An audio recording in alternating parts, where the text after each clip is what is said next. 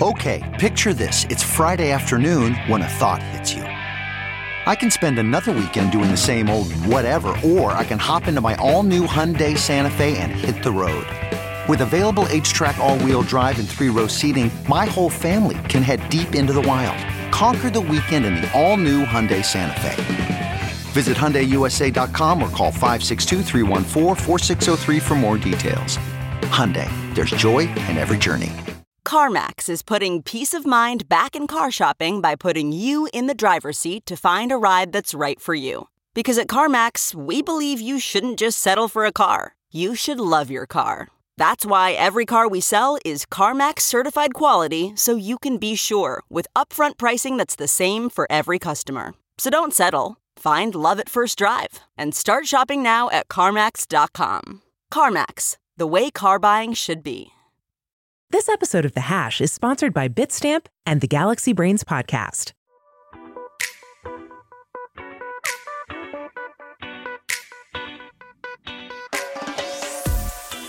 This is the Hash Podcast. Stay informed with the latest on Bitcoin, ETH, the metaverse, Web3, and more with stories that matter to the crypto world. All on the Hash for your ears. You're listening to the Coindesk Podcast Network.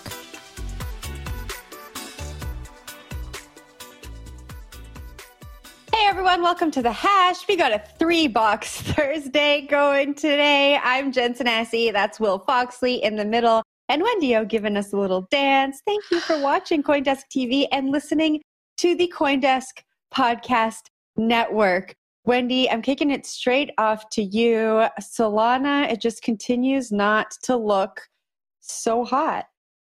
Yeah, Solana is not looking sexy at all right now, folks. And I've got quite a bit to say on this. So let's go through the facts and then I will give you my opinion. So Solana tokens continue to steep slide while major cryptos stay flat. Solana fell 10% in the past 24 hours, adding to a 20% slide over the past week, and it fell below $10 for the first time in nearly two years yesterday.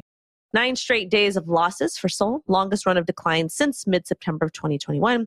Some of the most affected Sol tokens is Serum, RIP my Serum bag, which was kind of part of FTX Alameda, affiliated with all those folks. Raydium is down 3.4%. That is a loss of peanuts. Solend is down 4.4%. And yeah, so let's kind of talk about it. Oh, also, too, another important thing is value locked on Solana based applications has declined 98% since November of 2021.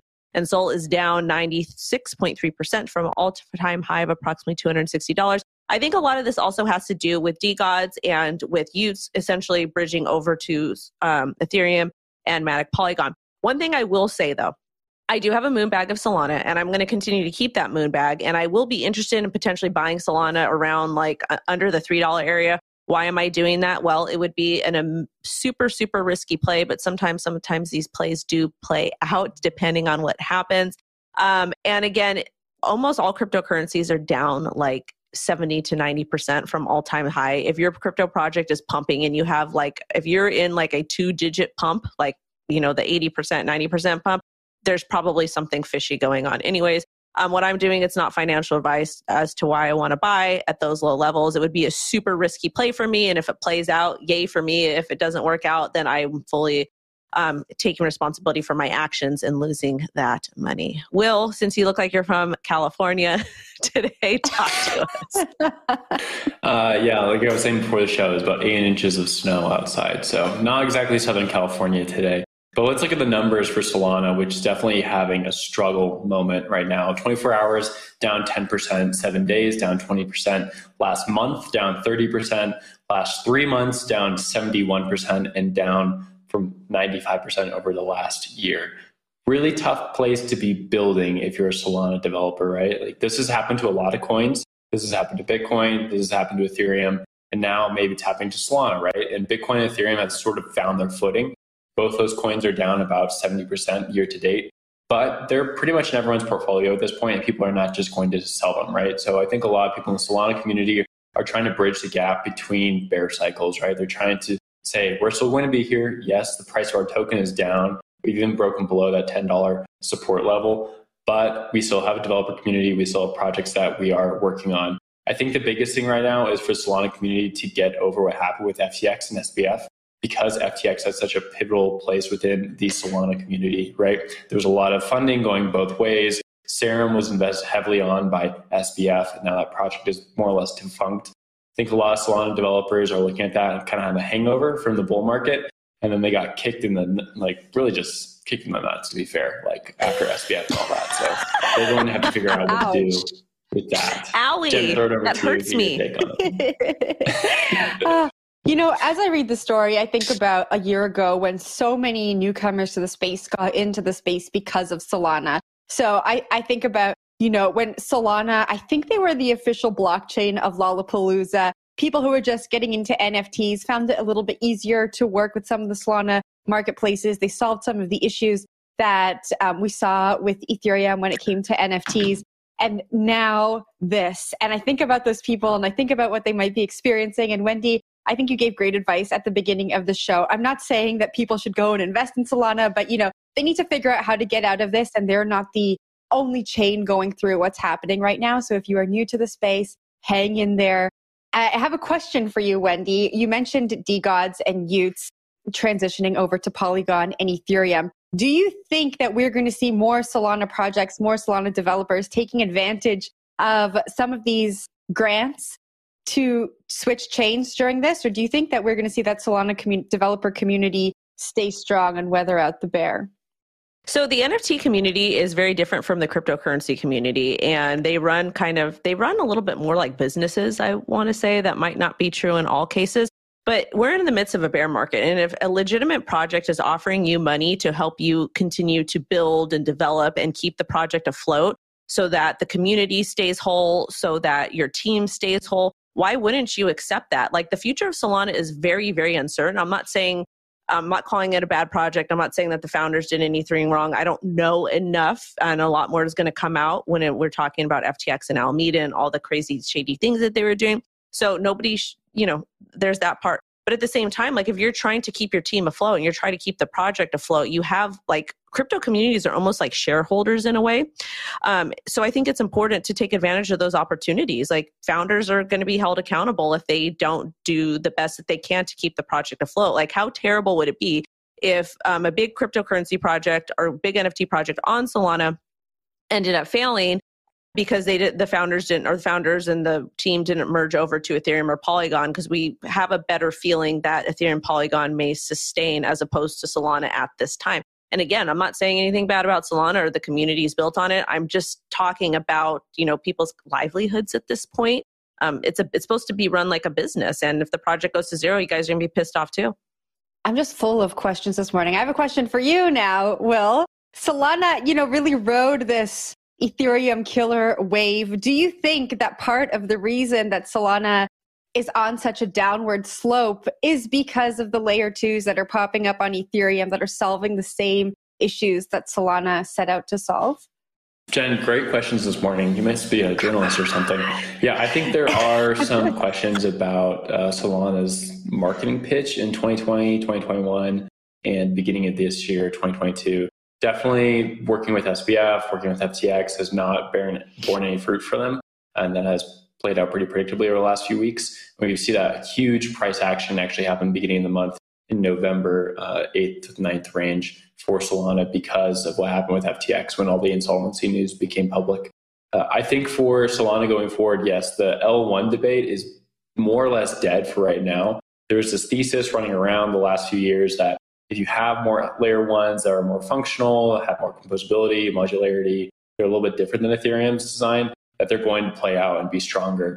And that has more or less died. And I think Ethereum here has a lot of room to just kind of crush all its competitors that were playing out the last two years, especially with this layer two thesis that you can build things on top of Ethereum and take all like the great design projects that people have been trying to put on L1s and just stack them on top of Ethereum. And so we'll see that play out more and more. And I expect a lot of other chains, similar to Solana, I think Avalanche, uh, Luna too, even uh, some of those chains should also see some liquidity dry up because I think people are going to be moving their projects back to Ethereum and projects that built on Ethereum like Polygon. But we'll leave that one there and we'll move over to a trading story. Jen, throw it over to you.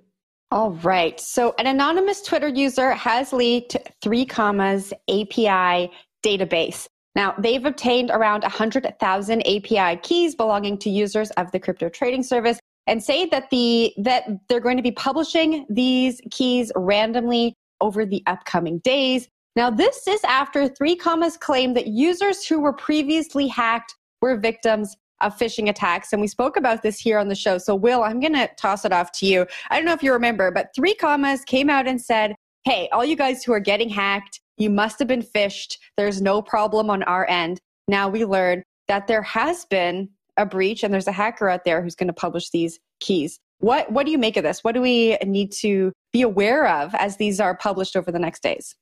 Yeah, I'm bummed Sam Kessler's on the show today because he was the one covering the story when we talked about it, I think about a month ago. But the TLDR essentially here is that 3Commas is a platform where you can sort of aggregate a lot of your trading accounts. Uh, they have API keys which connect to different trading platforms and exchanges. And you want to keep that key safe, otherwise, people can make trades on your behalf. What we see here is that 3Commas leaked or had a leak of a lot of different API keys, like a ton of different API keys. We don't know the full extent of it yet, but it seems to be thousands of different keys going to different exchanges on behalf of its customers. And whoever hacked this, maybe it was someone internal, maybe someone external, is now publishing those live to the web. If someone gets a hold of your API keys, they can make trades on your behalf. And it can get a pretty hairy situation with a lot of loss of funds. This started out in, I think, early or mid November, if memory serves me right. And what happened there was a lot of people were noticing that they were having trades executed on their accounts on Binance or KuCoin or other places without them authorizing it. And so they started looking into it, wondering like, why is that happening? Well, it all sort of led back to 3Commas, which 3Commas later denied, saying that it was phishing. Phishing is pretty common. It's where you click on a web link or you click on something your MetaMask account that can execute on your behalf without even knowing about it. That's why we always say in this show, don't click links you don't know about. That's why. But it does seem that this seemed to be more widespread, which led people to think that 3Commas had some bad security or had a security incident. And that has led to yesterday's tweet from CZ, the CEO of Binance, saying, hey, 3Commas is a problem. If you're working with 3Commas, make sure to swap your API keys out and make sure your account is safe. Wendy, I want to throw this one over to you, though. You're a trader and you actively use a lot of these different products and platforms, which I don't. Uh, so I'd love to get your thoughts on the fallout from 3Commas. So I tried to log into my 3Commas account today and I couldn't. They said that um, that was down or something like that. I think it had to do with the AWS. But anyways, 3Commas Wendy, is actually I feel like really you're cool just getting hit every angle, like every story we talk about. When well, this exposed. is the thing. I'm a content creator and we talk about a lot of this stuff. We cover these stories. So I like to test this stuff and like talk to my audience about it and give, you know, feedback.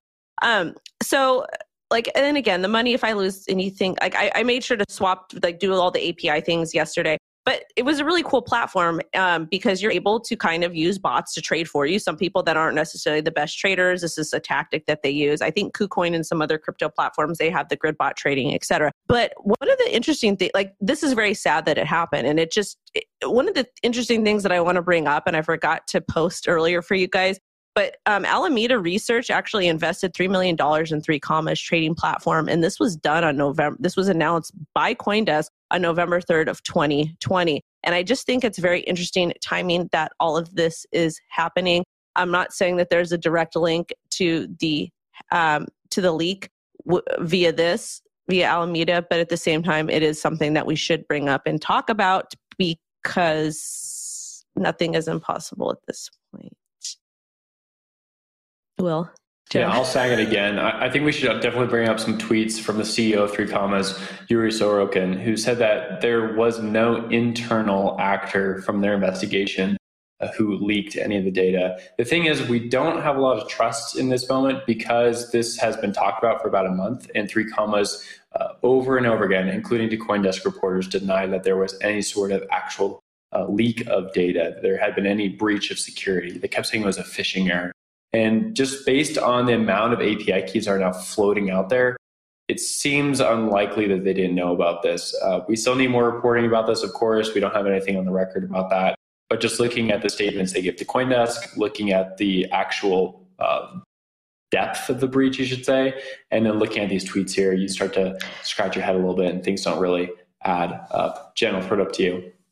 Yeah, why in this industry, and I guess other industries too, are leaders so quick to deny, deny, deny, and then turn up with egg on their face like a few weeks later when we have more information and we can see that actually whatever they're saying was not the case. I feel like it's just such a better strategy if you don't know something to say that and to let your customers, your audience know that, you know, we don't know, we're looking into it, you will get information when we get information instead of and and I can't say that they were lying. Maybe they really did think it was a phishing attack, but instead of being so quick to react, I don't know, Wendy, if you have anything to add there.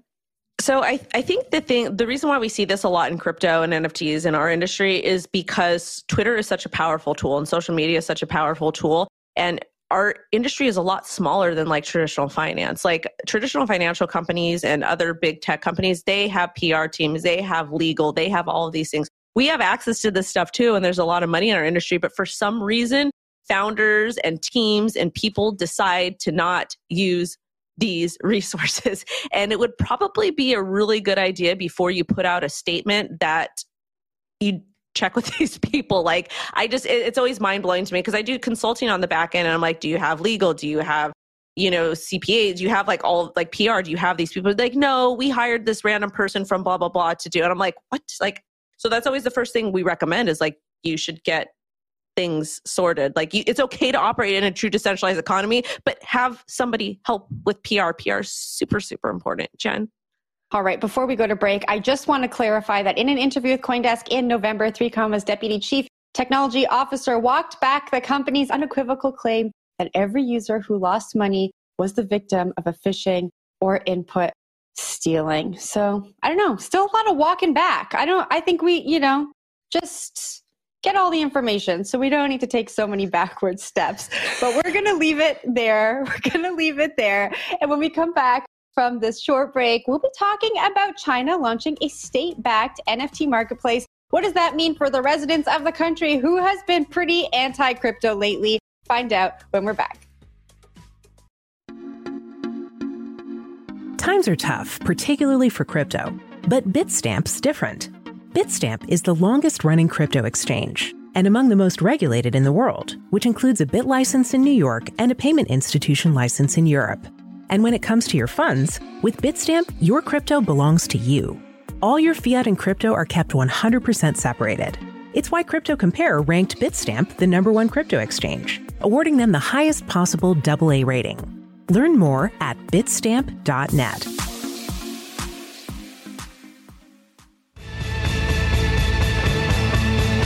Hey, Will Foxley here, co host of The Hash. One thing we can take away from everything going on in crypto right now is that it's important to go deep and verify. Crypto Twitter is great, but 280 characters can only go so far. One podcast we love is Galaxy Brains. Here's the host, Alex Thorn, head of research at Galaxy Digital. Thanks, Will. For in depth takes and probing analysis on topics, trends, and events across the Bitcoin and cryptocurrency ecosystem, check out Galaxy Brains, our weekly podcast. Find Galaxy Brains on your favorite podcast app and on galaxy.com forward slash research. Presented to you by one of the most trusted teams in the industry. And welcome back to the hash. We're talking about China and NFTs, sentence I didn't think we are going to put together on the show, but we are. China has been against a lot of cryptocurrency projects unless they've had the ability to control them, that be CBDCs and basically CBDCs. But now they're launching an NFT marketplace using both public and private companies. Uh, this coming soon to Beijing. It looks like a pretty interesting project. Throw this one over to Wendy because this one is a little confusing for most people out there. Help me walk this one out a little bit. Well, this is very interesting, and I'm just going to comment on really the headline here because we've had so much drama with China in the crypto industry. Like one month, um, Bitcoin is banned, then Bitcoin mining is banned, and then it's not banned, but then crypto's banned, but it's not banned. It's just like all of this back and forth. Um, I do think it's very interesting that they are going to be launching a state back NFT marketplace. And the reason why is we do know that China does love to have control over things and people. And this kind of coincides with their CBDC that they have, right? So this kind of makes perfect sense to me that um, China is very, very tech heavy. And I think that they want to kind of capitalize on the amazing technology of NFTs and blockchain and everything that our ecosystem has to offer. But again, it has to be state backed and it has to be controlled to meet their standards. So it's kind of a conundrum because this is all supposed to be decentralized stuff, but we're talking about a country that doesn't seem to really want to give people control, um, allowing them to have control, but it's supervised like their kids. So I don't know, Jen.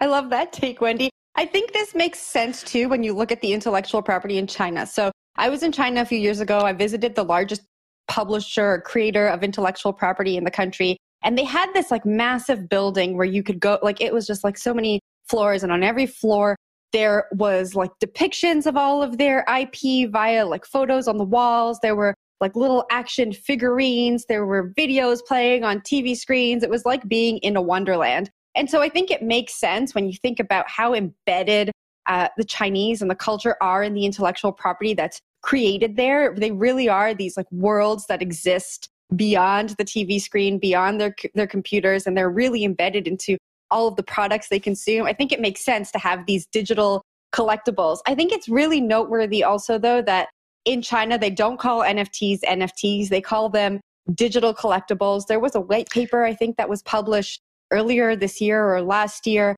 that referred to NFTs as NFRs, non fungible rights. And so if we think about it and look at this through an intellectual property lens, I think that it makes sense for this to be state backed and it makes sense to offer to have this offering in such a tech heavy country. But yeah, at the end of the day, it's not an NFT as we know NFTs on this side of the world.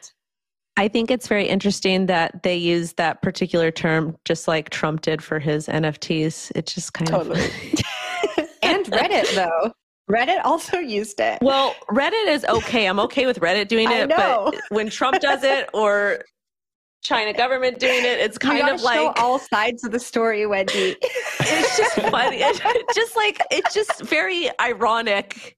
Like we had the, like one of the former presidents like hated crypto and hated all of this, and then he launches his own NFT collection and it's just, or his own digital trading thing. What commemorative, like those silver coins that your grandparent, well, my grandparents mm. used to buy that. Stuff. Yeah, last thing I bring up, just kind of riffing on what you're saying there, Wendy, is it, it's weird how NFTs seem to be like this drain, right? Where no one wants to participate in it, and then slowly you sort of get sucked down it. And so at first, Trump had no interest in being involved with Bitcoin no interest in being involved with crypto. I think that was a pretty infamous tweet from like 2019. And then a few years later, he's like, eh, why not? And he made a bunch of money on top of it. China seems to be doing a similar thing, right? So they banned Bitcoin mining, they banned peer-to-peer exchange of crypto. They've banned a lot of different uses of crypto in the country and the trading of crypto. But now they have the CBDC and NFTs are coming. It seems like at the end of the day, you kind of get dragged into it because that's what the market wants. We'll see if this project really gets off the ground, though. The CBDC project itself has taken years and hasn't had like a ton of adoption to my knowledge of it so far. So we'll see with the NFTs with bated breath. Jen, I'll throw it to you as we exit. I will add one more uh, point to this to the Donald Trump story. I think I read yesterday that his NFTs are down 72%. So, you know, it it's was it was a good just time for him. Yeah. okay, Big it's just the market. we'll we'll leave it there. Thanks so much for hanging out with us on CoinDesk TV and for listening to us on the podcast network. I'm Jen Sanasie. That's Wendy O nodding over there, and Will Foxley right in the middle. Stick around. All about Bitcoin is coming up at 3 p.m. and we'll see you tomorrow, same time, same place. Have a wonderful day and goodbye. You've been listening to The Hash on the Coindesk Podcast Network. We would like to hear from you. So if you have any questions or comments, please reach out to us at podcasts at coindesk.com, subject line, the hash, or leave us a review on your favorite podcast player. Thanks for listening.